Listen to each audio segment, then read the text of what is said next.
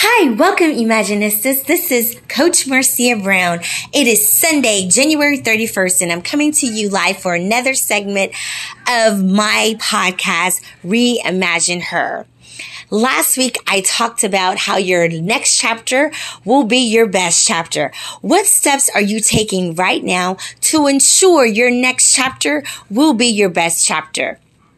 We all know that procrastination is an enemy. And so the best thing that you can do is to start now. So what do you need to do to get off of the track and just get moving? One of the things that I learned as you know, being divorced from my first husband and also facing another loss of a marriage is that you can take lessons learned from each relationship that you encounter. Some of the lessons that I've learned along this journey is that don't take it personal. Walking into the second marriage, I had a lot of baggage from my first marriage that I did not release. And so I brought that into my second marriage. However,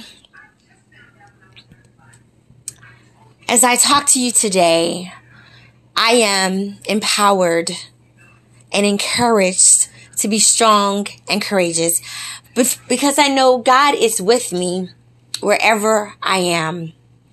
Joshua 1 9. And so I am determined to make my next chapter my best chapter. By number one, getting off the sidelines. Number two, stop making excuses of why I continue to suffer in silence. And number three, believing in the process, believing in all things work for good for those who love him and are called according to his purpose. I know that I am in Florida for a reason. I have met some amazing people. God has given me a second win and I am so, so grateful for all the family, girlfriends that I've acquired along the way here in Florida. And I am determined to make it happen. And so as I reimagine Marcia, I want you to reimagine her. Reimagine that woman that God has called you to be. And I want you to think about and reimagine your next chapter being your best chapter.